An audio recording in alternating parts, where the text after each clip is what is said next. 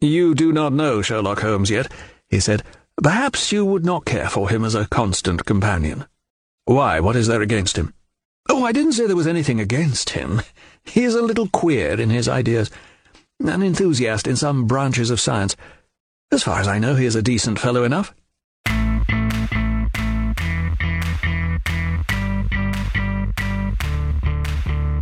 I'm a consulting detective, if you can understand what that is.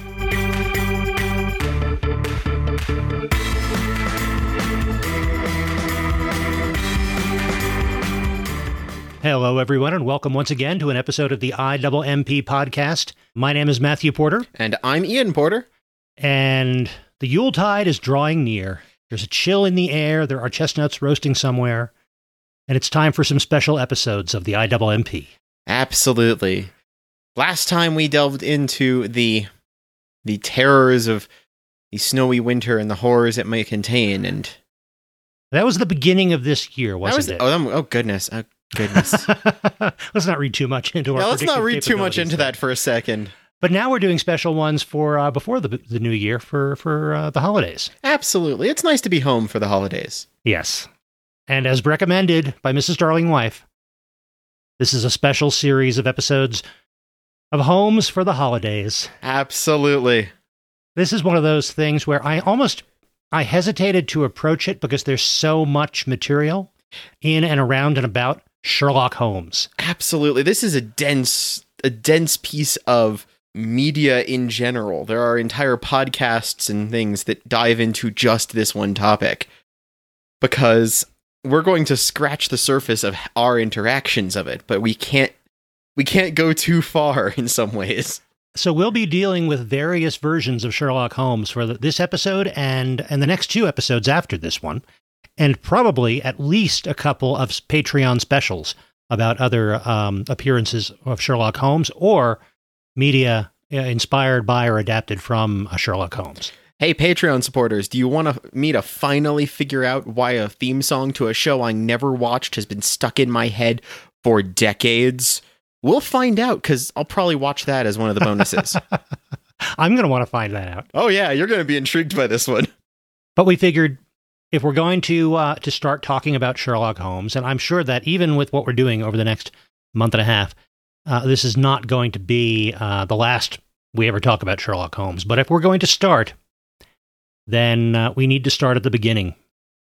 So we're once again going to be talking about a book. I think this is uh, the second time we've done this in our main podcast feed. Absolutely. When we when we say media, we're not just talking about the audio visual. We're talking about any story conveyance method in that sense. We are tackling the written word and it's a different kind of thing to do so on an audio format, but when we're talking about Sherlock Holmes, it's really the only way to start. And starting with Sherlock Holmes, of course, means a study in scarlet. Oh, this one. Yeah, I hmm. have never really thought of a book feeling like a pilot episode until now.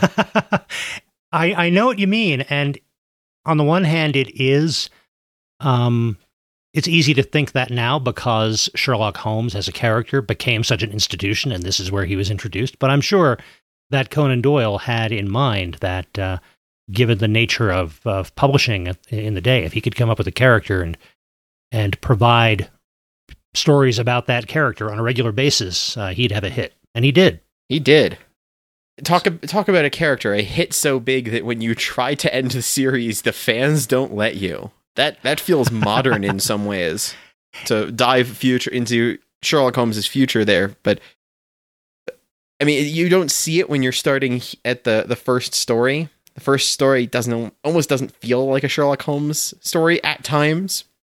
It doesn't feel like what people have come to think of as the typical Sherlock Holmes. story. Yeah, And that's partly because it didn't settle into the formula that the Holmes stories tended to later on.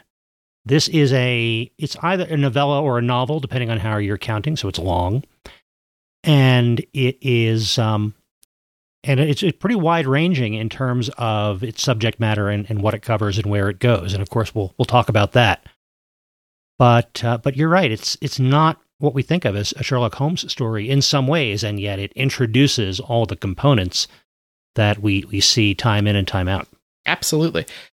And one of the things I just love about the Sherlock Holmes novels in general, and I'm I'm a big fan. I'm I'm a person who I wanted to pick up the complete collection, and I've read through most of them over the course of time. There's some that I skip around on, but I've delved into this because I'm a fan of this series as well. And I almost feel like I came upon it separate. I don't feel like it was something I related to the fact that you were a fan of Sherlock Holmes. It was just like I also came at it from a different angle and we're both here. Yeah, that's very true. I, I, I took note of the fact that Sherlock Holmes had captured your imagination in some way and that you got the two volume, you know, complete stories and all that.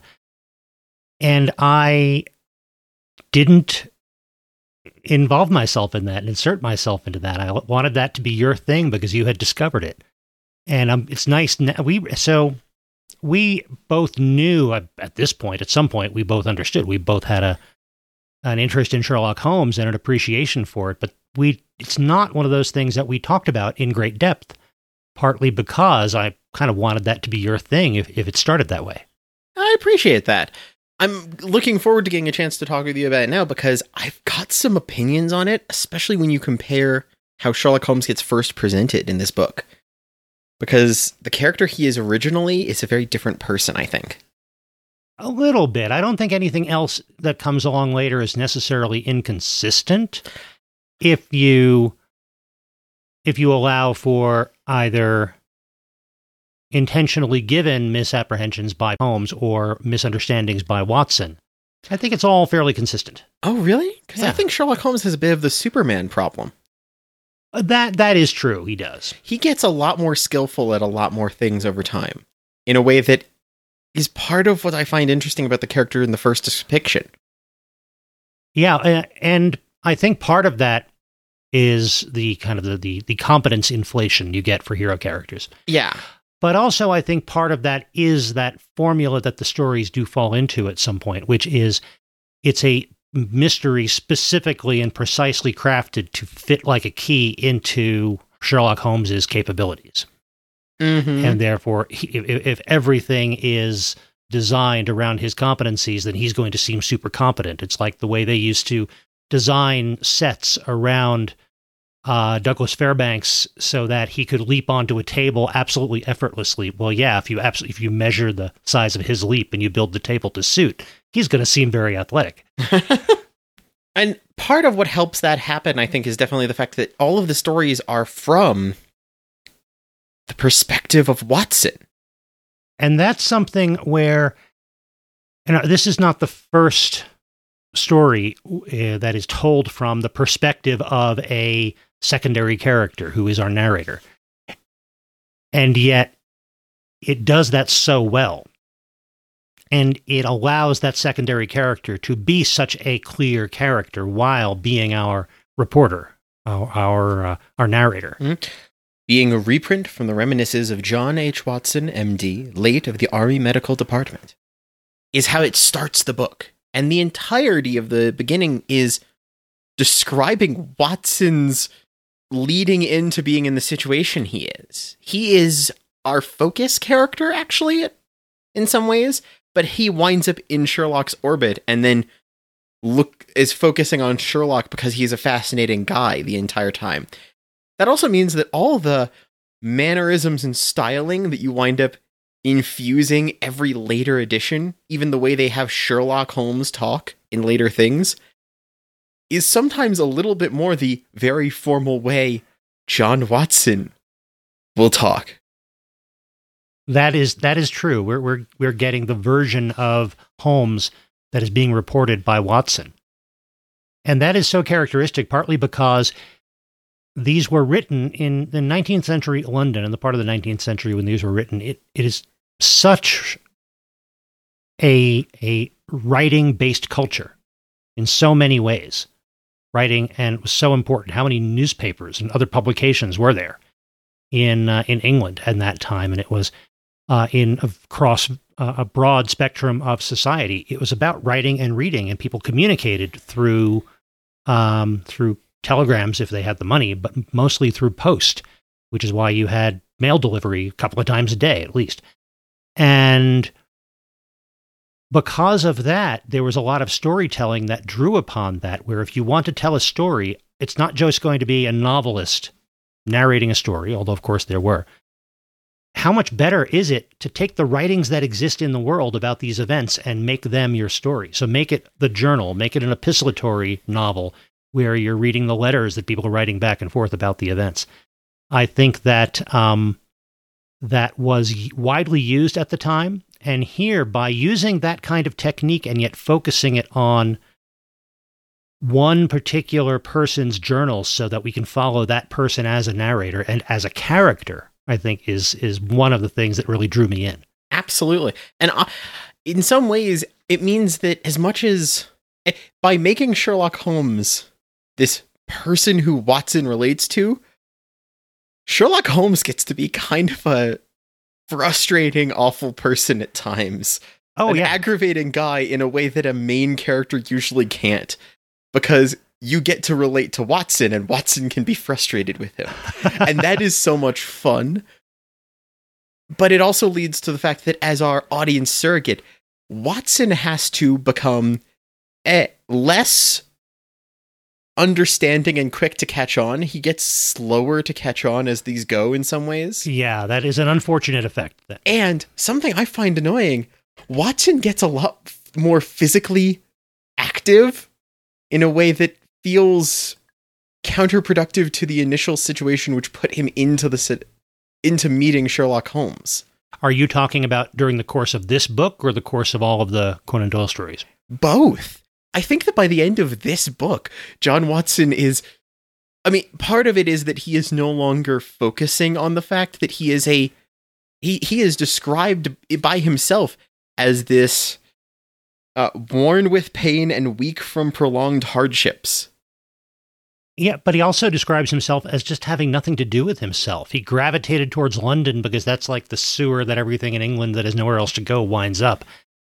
And he kind of p- describe puts himself in that category.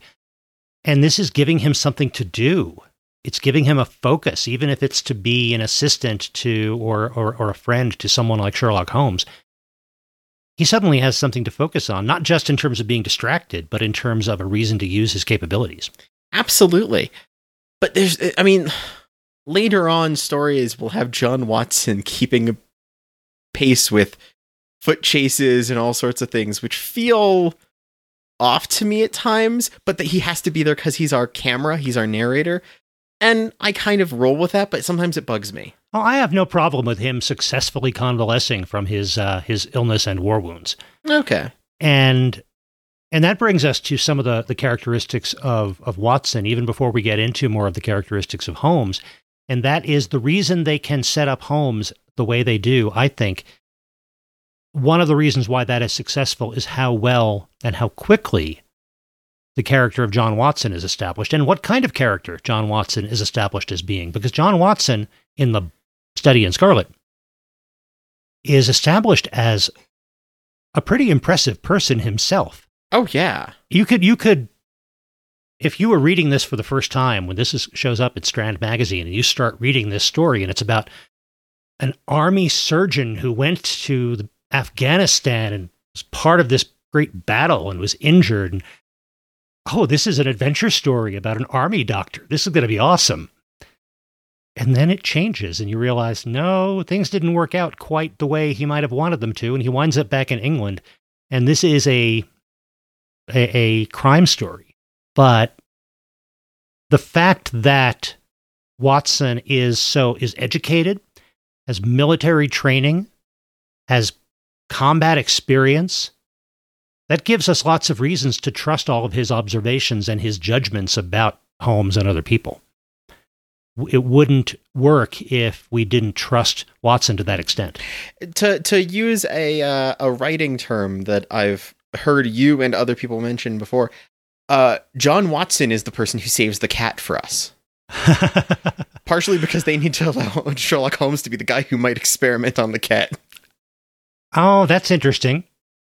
I was thinking about that in that same way, and I'll link to Save the Cat. It's a famous um, book mostly about screenwriting, but it's been adapted and expanded to in, in its theory. The idea is whoever your character is, you've got to give them a moment to save the cat so that you can see that they're a good person and worth following. I thought about Save the Cat in this re- most recent reading of A Study in Scarlet, too. But uh, I thought Watson was the cat. Oh, dang.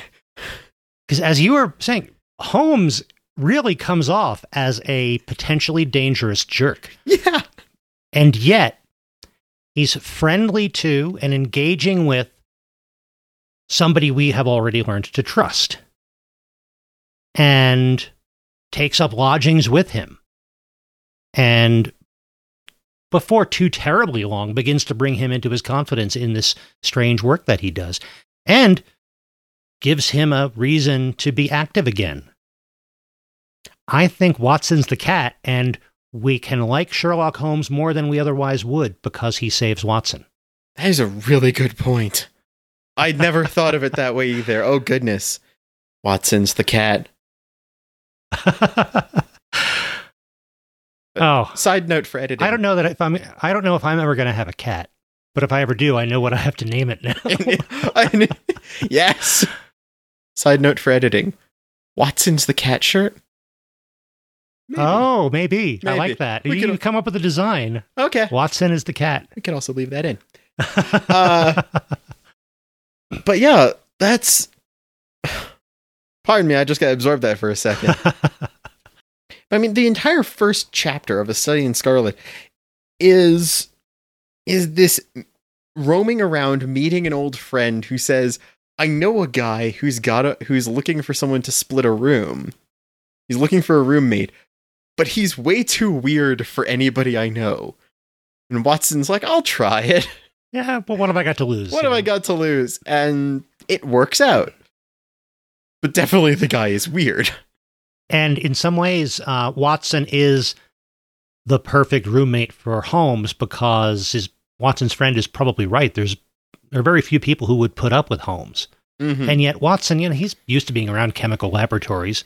He's lived and worked in some horrible conditions. If he's an army surgeon, um, he, uh, uh, yeah, he's probably one of the few people who would adapt so quickly to sharing rooms with Sherlock Holmes. And the original description of Sherlock Holmes is is harsher than I expected. I mean, they're trying to establish him as this strange guy with specific fascinations, but they they ha- he has a list in chapter 2 of Sherlock Holmes his limits. also, I love how it's formatted in the copy I've got. But his it's the knowledge of literature nil, philosophy nil, astronomy nil, politi- politics feeble, botany variable, well up in belladonna's opium and poisons generally, knows nothing of practical gardening. Knowledge of geology practical but limited. Tells at a glance different soils from one another. After walks has shown me splashes upon his trousers and told me by their color and consistence what in what part of London he had received them. Knowledge of chemistry profound, anatomy accurate but unsystematic. Sensational literature immense. He appears to know every detail of every horror perpetrated in the century. Plays the violin well, an expert in single stick, bo- a boxer and a swordsman, and good practical knowledge of British law. I'm sorry, Sherlock Holmes has a is a guy with a iPod just full of true crime podcasts. No, Sherlock Holmes is the reason why there is such a thing as an iPod full of true crime podcasts. Point made. but that's the thing.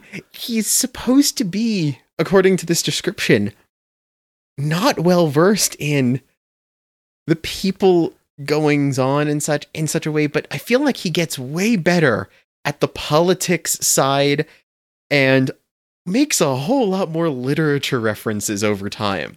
Yeah, I also think that this is not necessarily accurate. This is Watson's judgment for uh, over a limited period of time. And I think that Holmes is definitely someone who knows so much that he feels no need to display knowledge that is not immediately practical. So, for example, I have a hard time believing when Watson says that Holmes has zero knowledge of astronomy. Because there's a conversation that they have that we can talk about where Holmes talks about all of his knowledge, all the room in his brain is focused on things that are going to be of practical use. Well, knowing what stars are where, when, can definitely be of practical use for a consulting detective. Knowing something about the phases of the moon is going to be of practical use for a consulting detective. I just think there was never any occasion for any knowledge of astronomy on Holmes's part to come to fore. Got a really good point there. I mean, Holmes wrote a monograph about beekeeping. Why, of all the things, did he write a monograph about beekeeping? Because he found it interesting. And there's that conversation uh, that about the, the Copernican theory of the universe. And Holmes saying he never heard of it. Oh, the Earth goes around the sun. It makes no difference to me. I didn't know that. I could understand that it really, from the perspective of someone who's trying to solve crime in England, how the planets and, and, other celestial bodies move makes no difference as long as he knows when the sun rises, when the sun sets, as far as we can determine from our point of view, fine. And at the same time, I can't help but wonder is he pulling Watson's leg? Uh, good good point. I mean, if there was a murder of an astronomer, suddenly he would know what the guy was looking at and what quadrant of the sky if he had to. Yeah, you definitely get the impression that would occur in those later books. So I wonder sometimes, especially in these early stories, if um, now I have no idea if this was in Conan Doyle's mind, but I do wonder if um, if Watson, if if uh, Holmes is not toying with Watson a bit. Good point. In some ways, Watson needs to be distracted from his own woe is me, as you've described here, being the cat and getting over his injuries more so, which maybe are more mental than physical in some ways there. But Sherlock Holmes is also a man easily bored if he doesn't have something to work on. And so having a Watson to constantly play off of actually fills both of them because Watson's trying to figure out Holmes, and Holmes has Watson to bat around with whether or not he knows things and with strange ideas and new experiments. And that means that they keep each other to, in line in that sense. I think you're right about that, that um, Holmes was probably lonely. He's still human and he is young and building this career and this job that he has invented for himself. And yet he really he had no one to share it with and very few people who would put up with him long enough to be friendly. So I do think you're right that that uh, that Watson does a great deal for Holmes uh, in, in that way, and is in some ways maybe a civilizing influence on Holmes, giving him someone to be accustomed to talking to people uh, um, outside of the realm of criminal detection. Watson teaches Holmes small talk is kind of a thing, I guess. huh. The study in Scarlet's case itself definitely is. It, it comes upon them quickly. Yeah, we have the chapter or, or three of, of setup about the characters, and then suddenly there's a case in which um, Holmes invites Watson to join him in in uh, investigating the scene of this murder. And Holmes definitely brings Watson along, as much so he has someone to explain all this to. Yeah, I guess uh, Holmes might be getting uh, impatient with trying to explain things to the police investigators. Lestrade is introduced in this story as well, and he's a constant pre- presence in Sherlock Holmes stories. And here we get two uh, uh, police inspectors who are kind of in competition with one another, and one of them is Lestrade. Gregson doesn't show up a lot more. Tobias no. Gregson is not very common. And it's interesting how they are described. They're like they're the best of a bad lot as far as Holmes is concerned. No detective in Scotland Yard is really worth much. Of that pool, these two guys are probably the best. Mm-hmm. And there's something almost like, look at me take them under my wing, Watson. As he tries to explain, like, nope, you almost had something there, but you're wrong on all of those points. And that's where Lestrade comes out seeming a little bit sharper than Gregson, in that Lestrade is smart enough to know that there are times when he should just back up and let Holmes do his thing, because there'll be enough credit to go around once we've all solved the case. Whereas Gregson it seems more set upon proving that he's as smart as Holmes. And that never works out well. Gregson's got a chip on his shoulder in comparison there. yeah. And that I think could have led to interesting interactions if we'd seen more Gregson. But Lestrade works as a better foil or counterpoint to make sure that Holmes gets involved in cases. Right. And I guess then you wanted to streamline the, the cast of characters as they um, continue these stories. And to some extent, Lestrade changes to take on both of those roles. He gets Holmes involved. Sometimes he seems to be competing with Holmes. But uh, but then there's this murder, the first one that we we see them working on. And they're both kind like Lestrade and Gregson are both like jockeying for first position in this, and they both kind of pull Holmes in. and Holmes comes in to find an empty house and a man dead in a room with a Rache scribed in blood on the wall, blood on the floor, but no sign of a struggle. And no um there's blood, but no sign of a wound on the the the corpse either. Yeah. So it's kind of it's set up in a very typical what we think of now, at least it's typical way. You've got a dead body found in weird circumstances. What happened? And yeah, that's pretty much uh, how this goes. And it it it's a little bit of a procedural story in that we follow them finding out the identity of the person and following up on that and finding out who they had contact with. So we get kind of a p- procedural with the um, the consulting detective's involvement. And that's a, that's one of those phrases that they like to use a lot to establish him. But consulting detective. Yep. He he he's pulled in on all sorts of cases to solve what the others can't solve. Yeah, he's not a private detective who goes out and you know, finds evidence for people in civil matters. He's not a police detective. He's the detective that other detectives come to when they need help. In some ways, a lot of a lot of other stories later make him more of a private detective, where people will bring their cases to him. Yeah, instead of him being this second line of attack on problems no one can solve. But that's to keep him into the into the the scenario when it's still fresh and when things are new and there can be a little bit more action to what's going on. Right. Yeah. It's kind of like if he's he's sort of the appellate detective, and whereas all the interesting things are happening on the trial level, you've got to get a courtroom. You've got to get to a trial if you're going to have a courtroom drama, not just an appeal. Mm-hmm. But this one is interesting because it's. I mean, they very they do a very good job of establishing this room, and this description of Sherlock Holmes like combing through it, like crouched over with his magnifying glass, just like walking every little inch of it.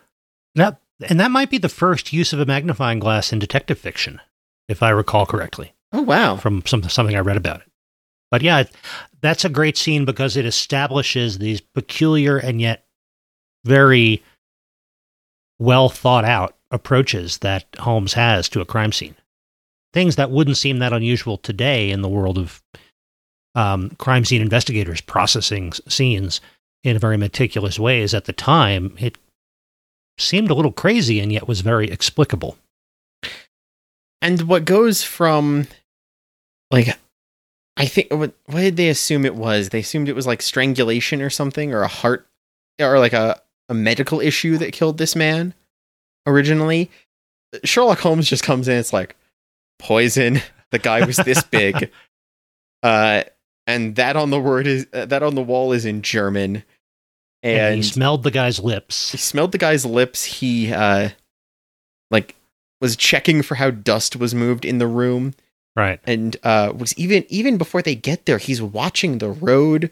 He is like getting a, a little upset with the fact that no one decided to preserve the walk up to the house. And yet he can still manage to filter out in his mind what are the footsteps of the the detectives and the police officers who came in later, and which are the ones that are partially obscured by the later footprints. So these must be the original footprints. But he, he immediately just walks through this and builds this entire picture of this environment and who we're looking for. And then it's this hunt for the man. Um, and it moves rather swiftly once we get there because it's not a very long story.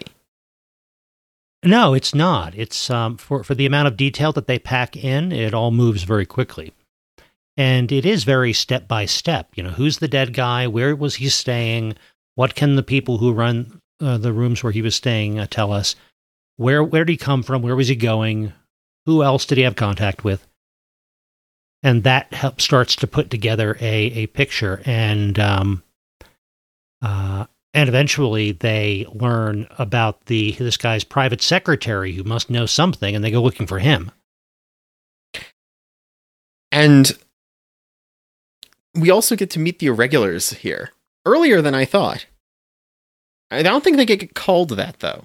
I don't think so but they are um uh holmes's own um uh, investigative team he describes him as the Baker Street division of the detective police force.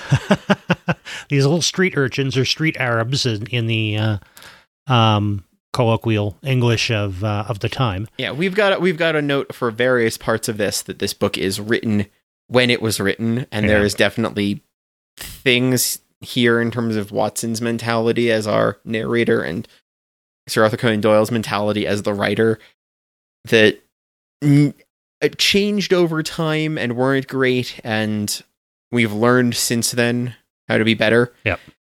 If you can get past that for some of this, if it bothers you, it's understandable, but mm-hmm.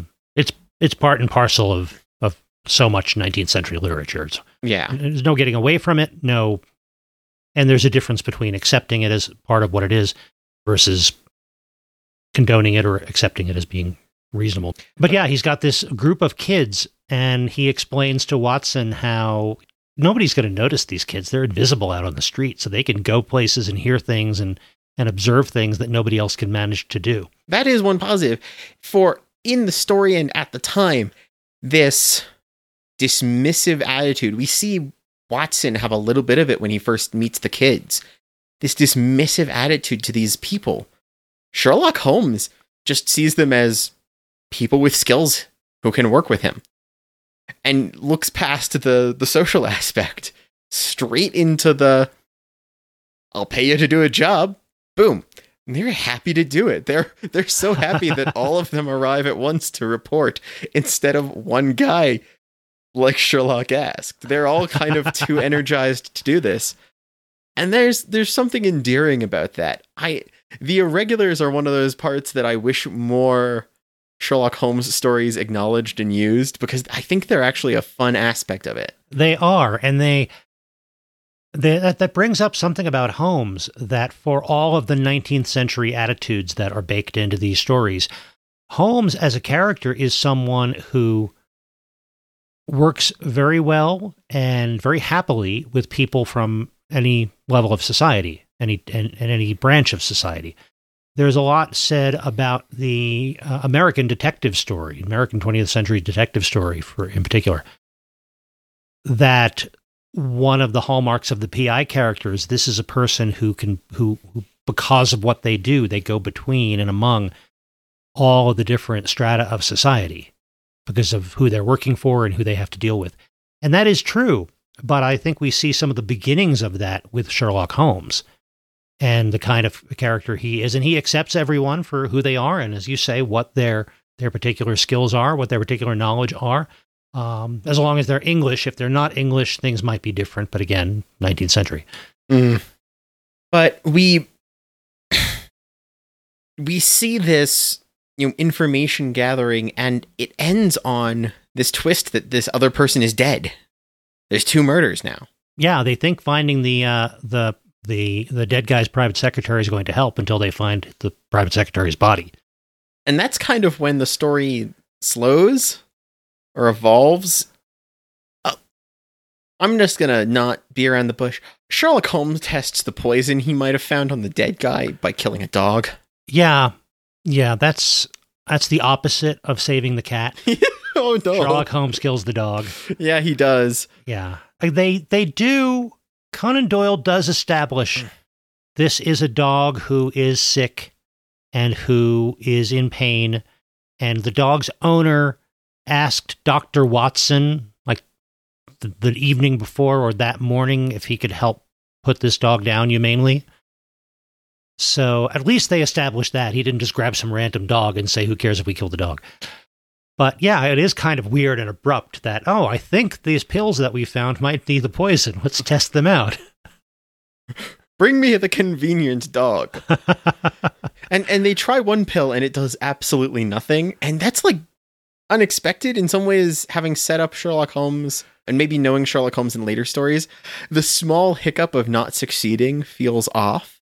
I kind of like that. That's I, very, I really like it too. It shows that his process is a process, not a recipe. Oh yeah, but the dog takes one pill and nothing happens, and then the sec- and then Sherlock like, oh wait, gives the dog the second pill and it takes effect immediately. And with this information in hand, they immediately find the suspect.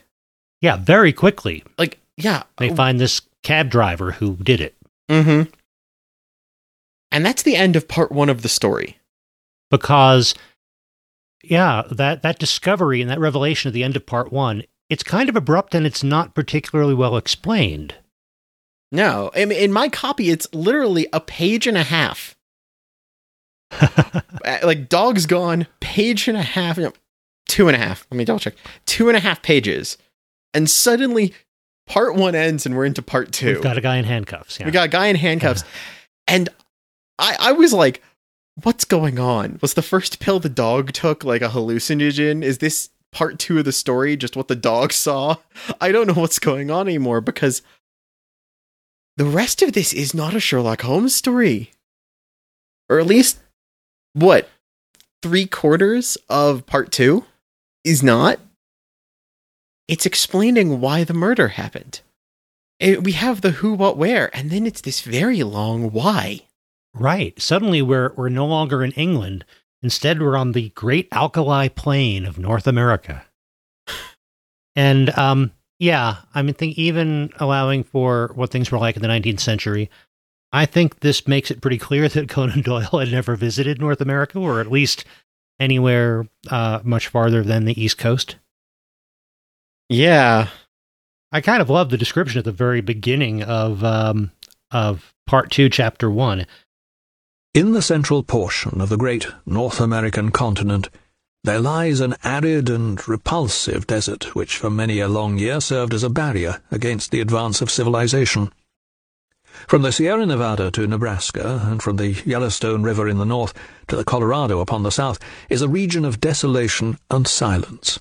I'm pretty sure we're within that right now. Yeah, we can't let the baking soda lakes, uh, the, the vinegar lakes ever touch the alkali plain, or else all of America will just foam up.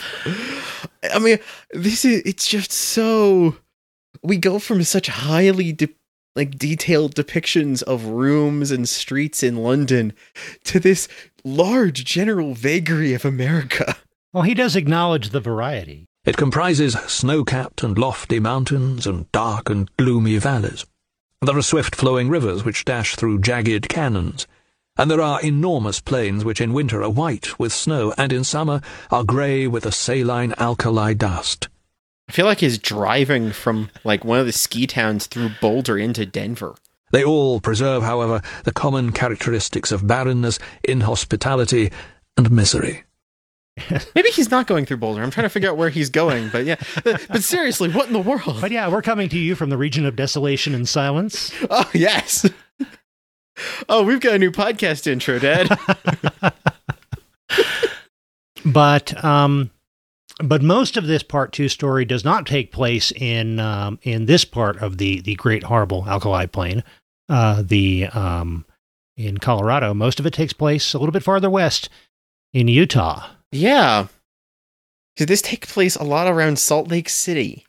and uh, it involves a, a a a man and a little girl who are the uh, the only survivors of their pioneer traveling party, who are rescued by a, a group who are heading west trying to find uh, a land to settle. They're saved by a depiction of the Mormons. Yeah, quite a depiction of, of the Mormons. Yeah.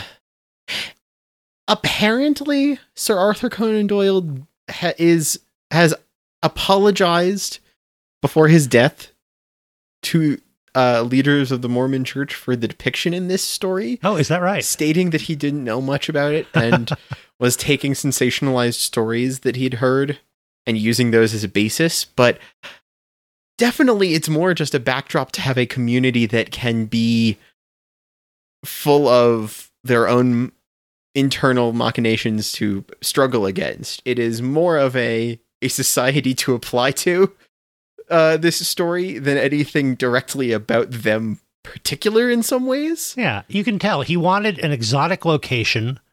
He wanted this sinister organization for the hero of part two, at least, to get involved in and be uh, uh, be be trying to get away from and or get revenge upon.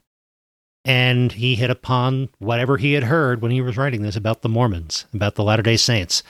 And yeah, they they are depicted as rather a sinister organization in this story Yeah. the story then uh, evolves around the fact that uh, the person that they rescued, uh, this man and this little girl, these people, they were quite successful and they had to become part of this Mormon community in order to be rescued, in order to um, to thrive with them. But when the um, the head of this Mormon community is insisting that uh, the girl, now that she's grown up, has to be become another wife of the- either his son or another one of their um, you know, next generation of elders. Then, uh, you know, the the, guy, the the the man they rescued has raised this woman as uh, this girl as his daughter.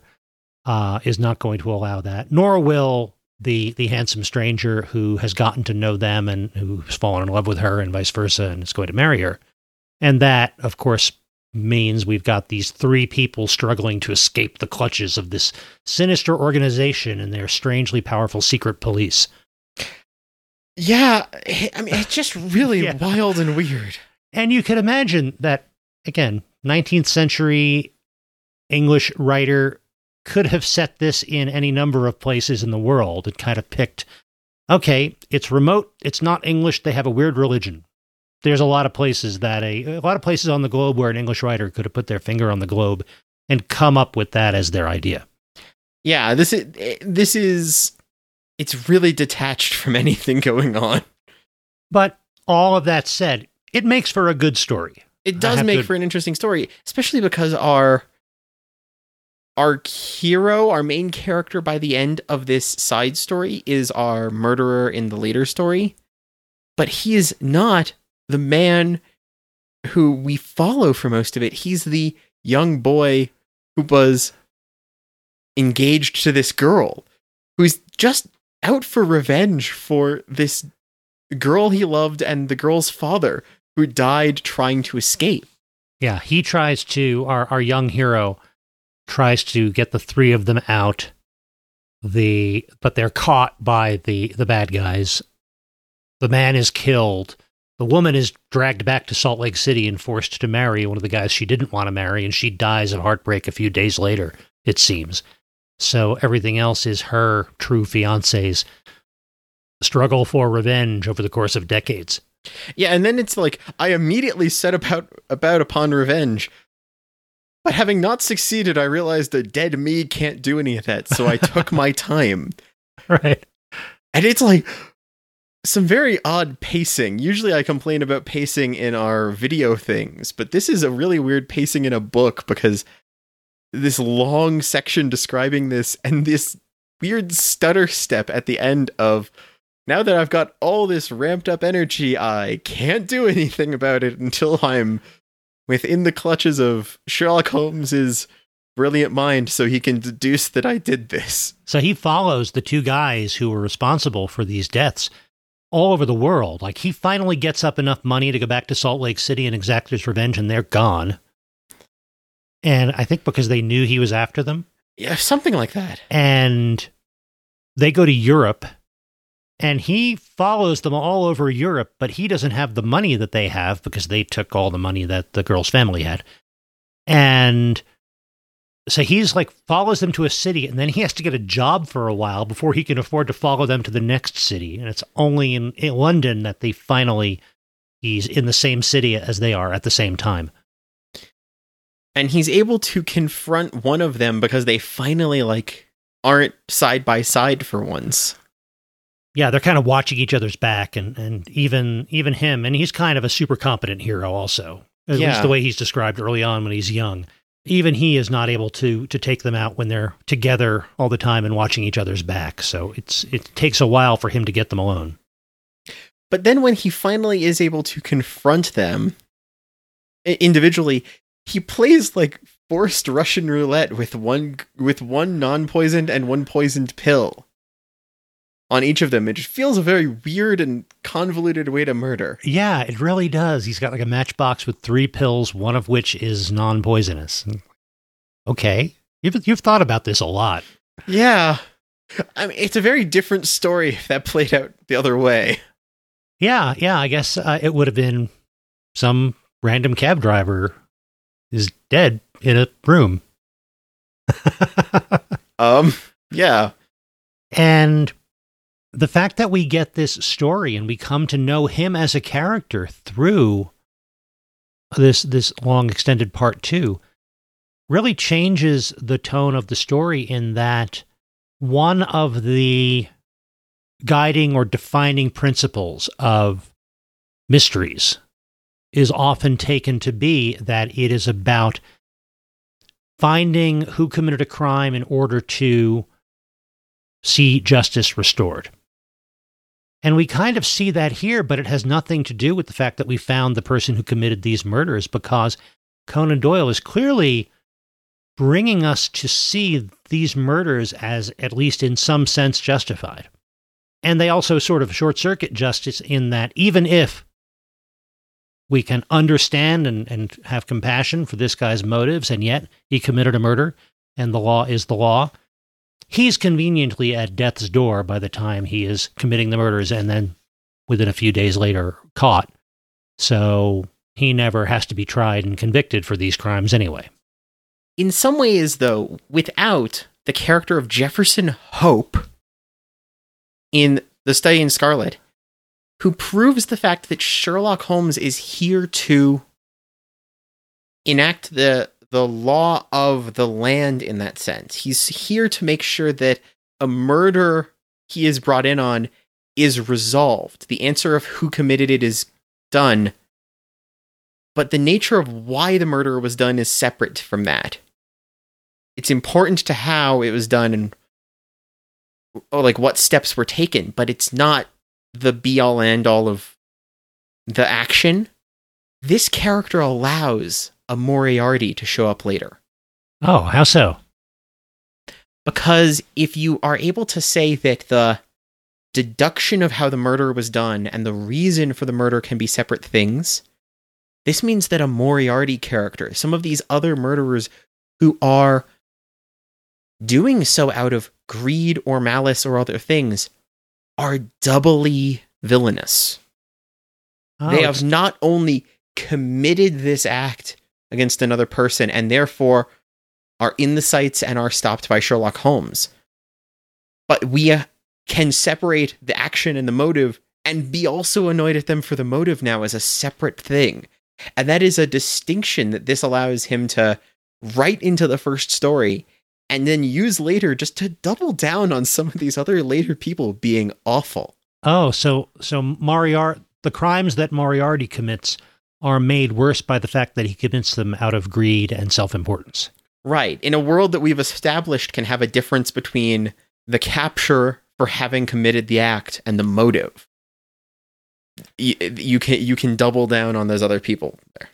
Yeah, that's a good point. I like that, and and it is interesting that that is what comes up in this very first story. hmm As much as I was saying that there's differences to the characters and things are not quite as locked in of this a little more actiony Sherlock Holmes you get in later stories. The world they set up is very well, at least in London. the- ignoring how he depicts the rest of the world. His London is very well defined in that sense in terms of its its mentality and its its working mechanisms in that sense.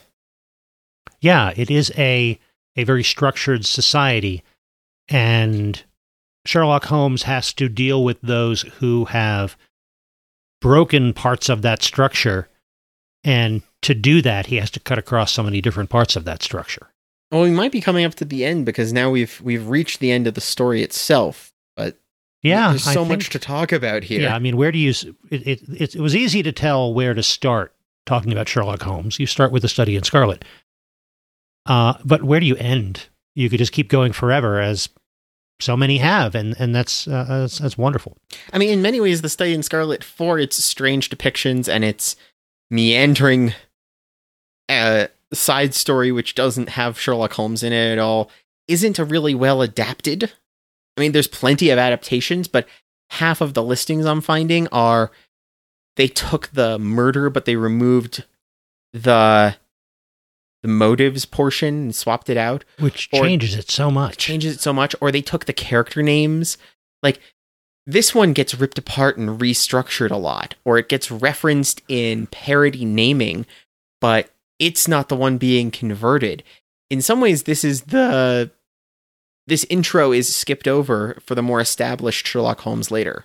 And the parts of this that are taken out are the introduction of Holmes to Watson and the initial descriptions of Holmes and things like that.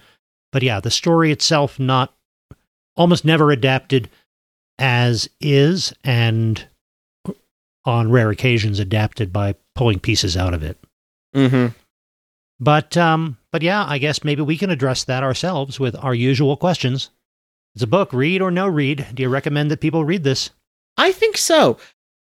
Not only because I think that reading a Sherlock Holmes story is a fun thing. If you're looking for a mystery, especially if you're looking for a bite sized, a lot of Sherlock Holmes stories are short stories comparatively. So they're not a, a big slog to read through. This one's one of the longer ones in some portions. It's not very long, but it's not one of the really short stories. But I think seeing how this one's different and knowing how it all started out is really great for being able to get a sense of how the rest of the the books evolved from there. And just anytime you can read Sherlock Holmes is great. So I'd say read it. Yeah, I would agree. And this story in particular, if you've read some 19th century literature, you might have certain expectations. I would say that this story is just very compellingly written. It's got a very clean style, a very clear style. It's very mannered in the um, in- the uh, the way that uh, that novels of its time are put together. But it's well paced. It draws you in with these initial descriptions of the beginning of, of John Watson's career. And and it's interesting that we have these different authorial voices. We have this overarching editorial voice or authorial voice who's introducing us to the fact that what we're about to read are excerpts from the the journal of Dr. John Watson. And then in part 2 we have this long story set in the American West told not by John Watson but by this overarching editorial voice. And the fact that it goes back and forth, not chapter by chapter the way some novels would, but in these two different parts with these two different but equally compelling styles, that helps keep it engage. Uh, that helps it remain engaging throughout the length of this story. So I would say, by all means, read uh, A Study in Scarlet, and it may very well get you reading all the Sherlock Holmes you can get if it uh, if it's your kind of thing.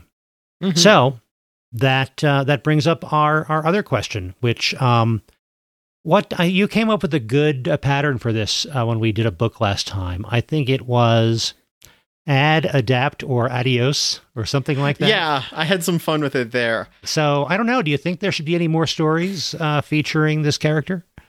In terms of Sherlock Holmes, always. I think there always should be Sherlock Holmes stories because he's an interesting character and as we'll see in these other things, he is more than just a singular character. He is definitely one of those ideas given form that can be applied to different stories. So I'm always excited that there's perpetually more Sherlock Holmes especially that he's public domain. I, I think I can speak for us that here at the IMMP, we are champions of public domain content and like seeing that being done. So I'm I'm excited for that.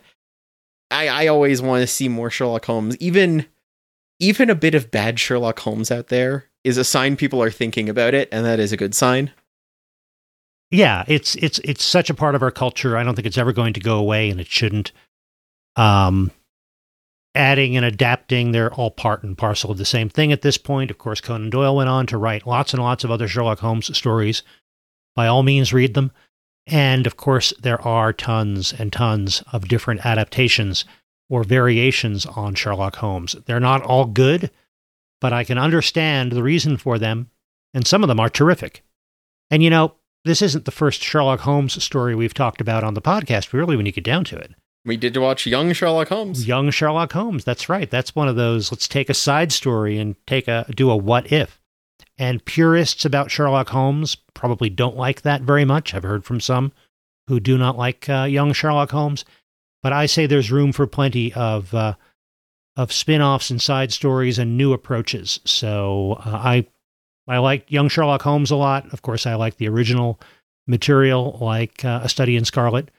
And I like a lot of the adaptations, and we'll be talking about adaptations in the next uh, few podcasts. And if you want to talk about spin-offs and such, I've got an idea I want to just throw out there to anyone who wants to try writing this. I might try doing something with it at some point if I ever get the chance, but I mentioned the fact that we don't hear a lot from Tobias Gregson, the other Scotland Yard detective. Out of the four novels and 56 short stories, Tobias Gregson only shows up in four of them. Hmm. I want someone to take this character and run with it. Give me the Tobias Gregson who's taken off of the force where he is and sent to some other posting somewhere. The case files of Tobias Gregson. Absolutely. Give us a guy who wants to prove he's smarter than Sherlock Holmes, doesn't have the science background, but has enough of a chip on his shoulder just to brute force his way into finding detection methods the same way Sherlock does. Sherlock will carefully study bullet holes. Tobias Gregson will fire a gun in agitation and then notice, wait a minute, those two look different. like give us something like this. We've got a character with a pre-established connection and and and, and uh, personality, but we don't hear from him after a little while. I know what he was doing. Someone pick up this and run with it. I like that idea. I like that idea. And there are, are probably more characters in Sherlock Holmes you could do that with. Absolutely. And some some have, of course. But yeah, um, yeah, this is not not the end for Sherlock Holmes, and it's not the end for us talking about Sherlock Holmes. But uh, I think now, for now, it is the end of this episode of the IMMP. Uh, and we'll be back in a couple of weeks with uh, with more tales of media from other times and places, and more tales uh, of um, media about Sherlock Holmes. But in the meantime, Ian, where can people find you? I can be found staying warm underneath my deerstalker cap at uh, uh, on Twitter as Item Crafting, on YouTube as Item Crafting, and on Twitch as Item Crafting Live. And you can find me online at by, uh, bymatthewporter.com on uh, Twitter as by Matthew Porter, as Twitch, uh, on Twitch as by Matthew Porter. And you can find the podcast at immproject.com, and that's where you will find links to all of our back episodes, link to our, to our Patreon, uh, link to our shop where you can buy t shirts and coffee mugs and other fun things, uh, and a link. I don't know if I mentioned our Discord, link to our Discord. And uh, you'll also be able to find the podcast on Twitter at IMMPcast. So, uh, thank you very much for downloading. Thank you very much for listening. And we will be back soon. In the meantime, go find something new to watch.